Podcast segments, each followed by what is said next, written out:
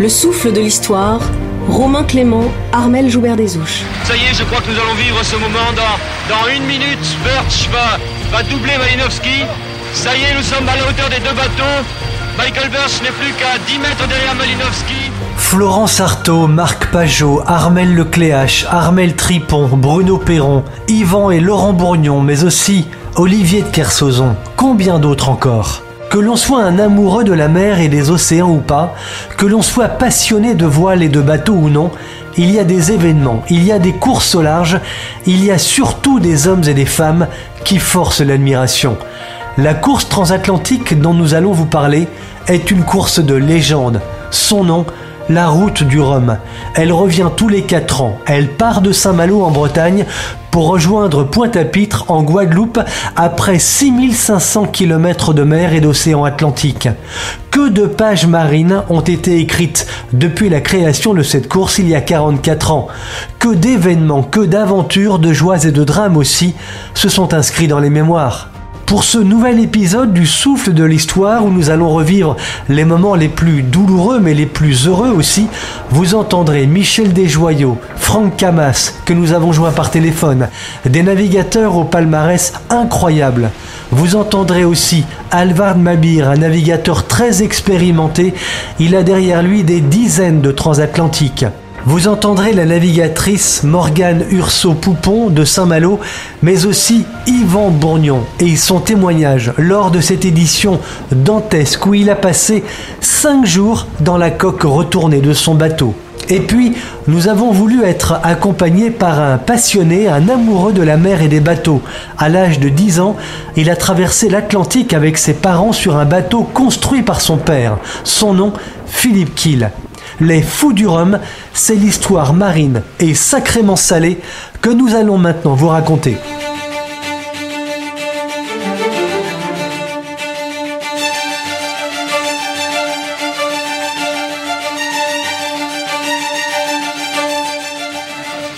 Encore. Malinowski se retourne vers Michael Birch. Michael Birch qui demande au bateau de s'éloigner. Les bateaux qui sont trop près de lui, qui leur fait signe. Michael Birch n'est plus qu'à 5 mètres maintenant de Michel Malinowski. Michael Birch est en train de rattraper, ça y est, il est à la hauteur, exactement à la hauteur. Les deux hommes sont à 10 mètres l'un de l'autre. Malinowski regarde Michael Birch, ça y est, ça y est. Nous sommes le 8 décembre 1978. C'est un chroniqueur de la télévision qui parle. De quoi parle-t-il? Eh bien, d'une victoire incroyable, impensable, stupéfiante. La victoire d'un homme de 47 ans. À 47 ans, en principe, les marins de course au large commencent à penser à leur retraite. Oui, mais pas tous. La preuve, lui au contraire, avait décidé de tenter le pari, traverser l'Atlantique à bord d'un petit trimaran jaune de 12 mètres de long seulement. Le 8 décembre 78 et contre toute attente, Mike Birch vient donc d'ouvrir une légende. Le marin d'origine canadienne vient de remporter la première édition de la route du Rhum.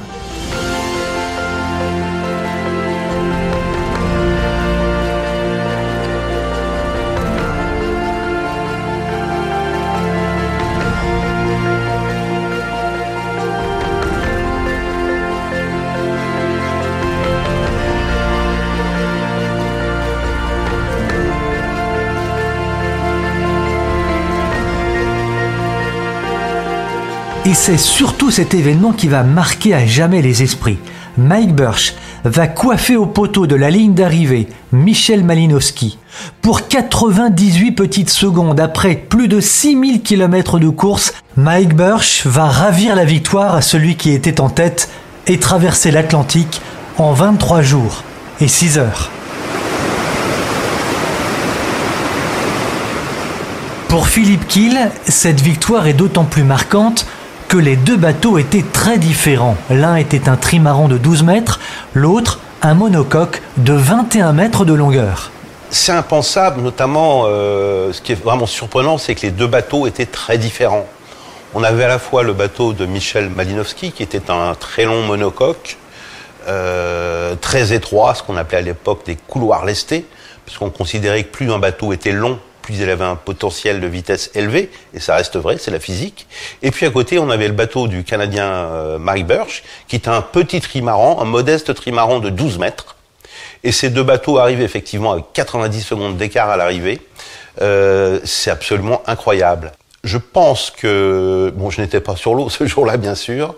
Le bateau euh, critère de Michel Malinowski avait un potentiel de vitesse beaucoup plus important au près, alors que le petit trimaran allait beaucoup plus vite au portant. L'arrivée s'est jouée au portant sous les alizés qui sont un vent d'est euh, dominant. Donc je pense que Michel Malinowski a pris une avance assez confortable euh, en première moitié de parcours, on va dire, avec euh, notamment des vents, des vents debout, et que Mike Birch a rattrapé sous les alizés avec un potentiel de vitesse plus important au vent portant. Mais quand Mike Birch disait Michel, si tu avais eu mon bateau, tu serais arrivé bien avant tout le monde, ça veut dire clairement que Michel Maninowski avait mieux navigué, avait pris de meilleures options, mais avait un bateau au potentiel de vitesse inférieur.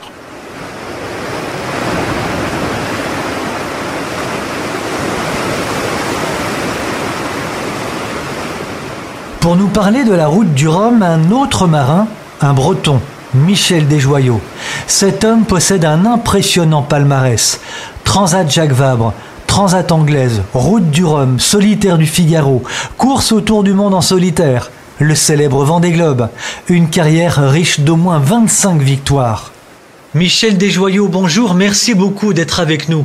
On sait qu'avant la route du Rhum, il y a eu une course qui lui ressemblait, la célèbre All-Star qui rejoignait Plymouth à New York, course qu'avait d'ailleurs remporté Eric Tabarly et puis vous plus tard en 2004.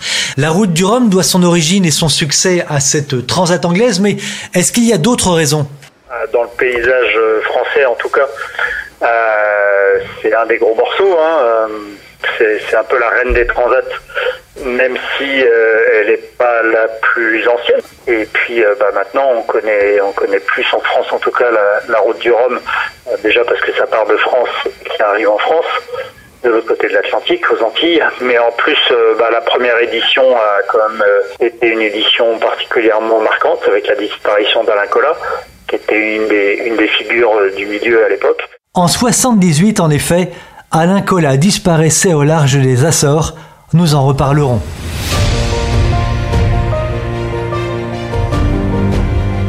La route du Rhum doit son nom à la destination finale de la course. C'est en Guadeloupe, vous le savez peut-être, qu'est fabriquée cette délicieuse eau de vie à base de canne à sucre, une institution guadeloupéenne. La route du Rhum est un événement qui se déroule en octobre-novembre tous les 4 ans à la même époque. À cette période-là, il est donc normal qu'il y ait une agitation un peu particulière sous les remparts de Saint-Malo. Au pied des murs de la célèbre cité corsaire, plus de 100 bateaux sont amarrés sur les quais, c'est là qu'ils séjournent avant le départ de cette course de légende.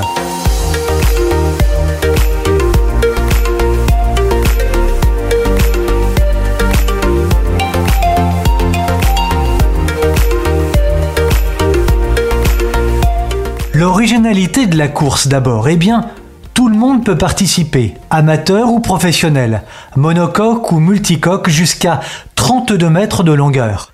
Les bateaux sont rangés dans six catégories bien distinctes. Seconde particularité, la route du Rhum se déroule au début des fortes dépressions et pour traverser l'Atlantique ce n'est pas forcément la meilleure période, mais c'est le jeu. C'est dans les années 70 que Michel Etévenon, publicitaire et sponsor de course à voile, crée la route du Rhum.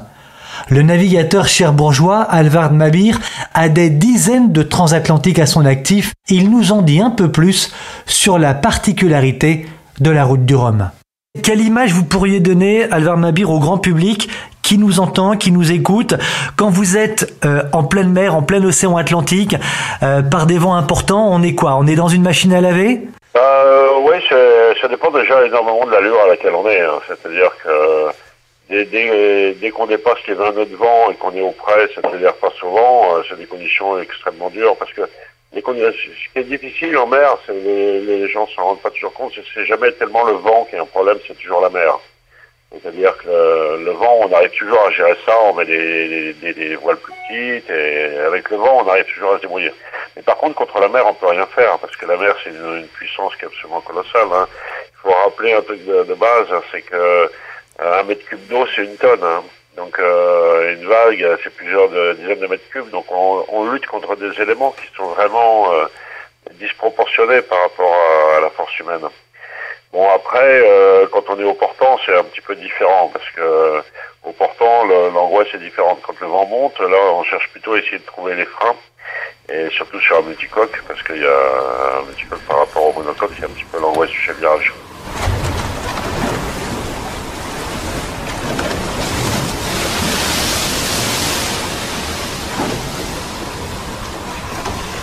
Philippe Kiel, l'océan Atlantique est une mer particulièrement difficile, dangereuse?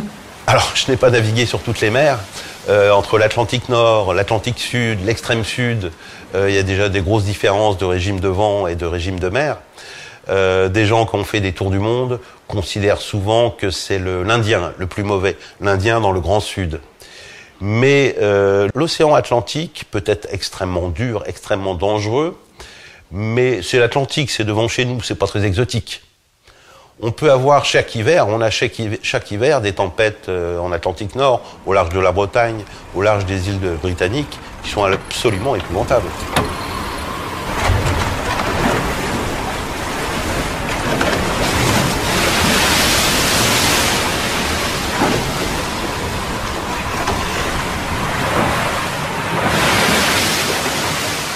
Cette course, comme tous les grands événements d'aventure, est depuis le début de son histoire en 78 marquée par des disparitions, des drames, des mystères aussi. La course est également marquée par des incidents malheureux dus parfois à des bateaux un peu fantaisistes et c'est par cela que nous allons commencer.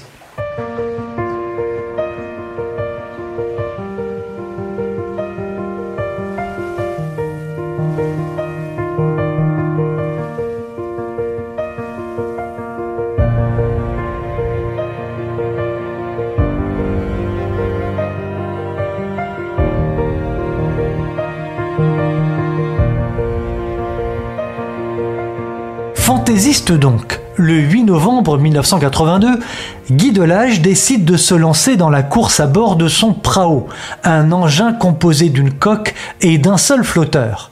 L'engin n'a pas encore passé le Cap Fréhel à l'ouest de Saint-Malo qu'il se plie comme une chaise longue, puis se disloque. Pour Guy Delage ce jour-là, la route du Rhum n'aura duré qu'un quart d'heure.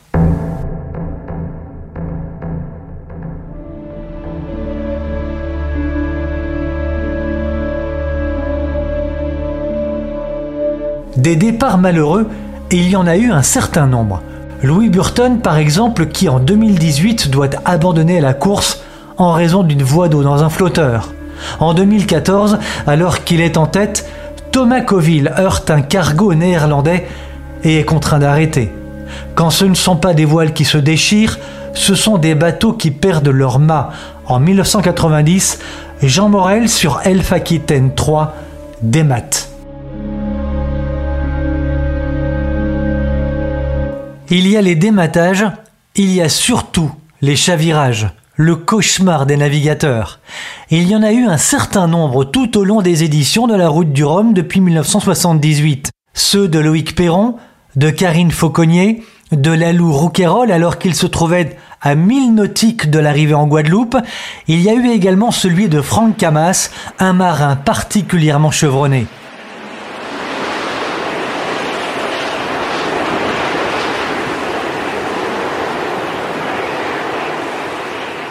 Le chavirage, Franck Camas, c'est ce que tous les marins redoutent, j'imagine. Vous avez vécu cette malheureuse expérience vous-même Oui, en 2002. En 2002, effectivement, j'ai chaviré quelques heures après le départ. On était toujours en Manche, on était au large de Roscoff et, et euh, bah, c'est le problème des multicoques, c'est qu'on est un peu euh, sur une sur une limite. Dès qu'on dépasse la limite, c'est le chavirage. Et monocoque, c'est pas le cas parce que le bateau se couche et se redresse. Et, euh, un multicoque, on n'a pas le droit, on n'a pas le droit à dépasser cette limite. Et euh, c'est ce qui est arrivé avec, des, avec un vent qui était euh, très très instable cette nuit-là.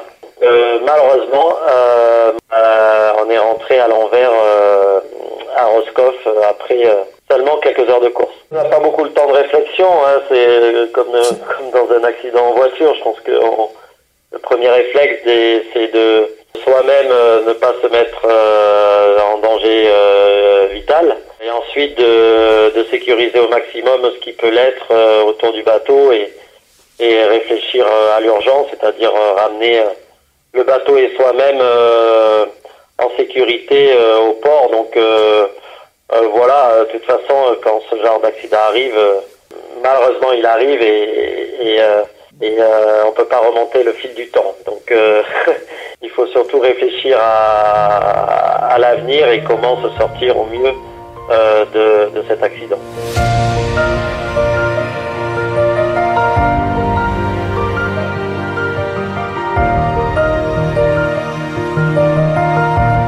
Nous reviendrons avec nos invités sur les conditions météo dantesques que vécut la flotte lors de l'édition 2002.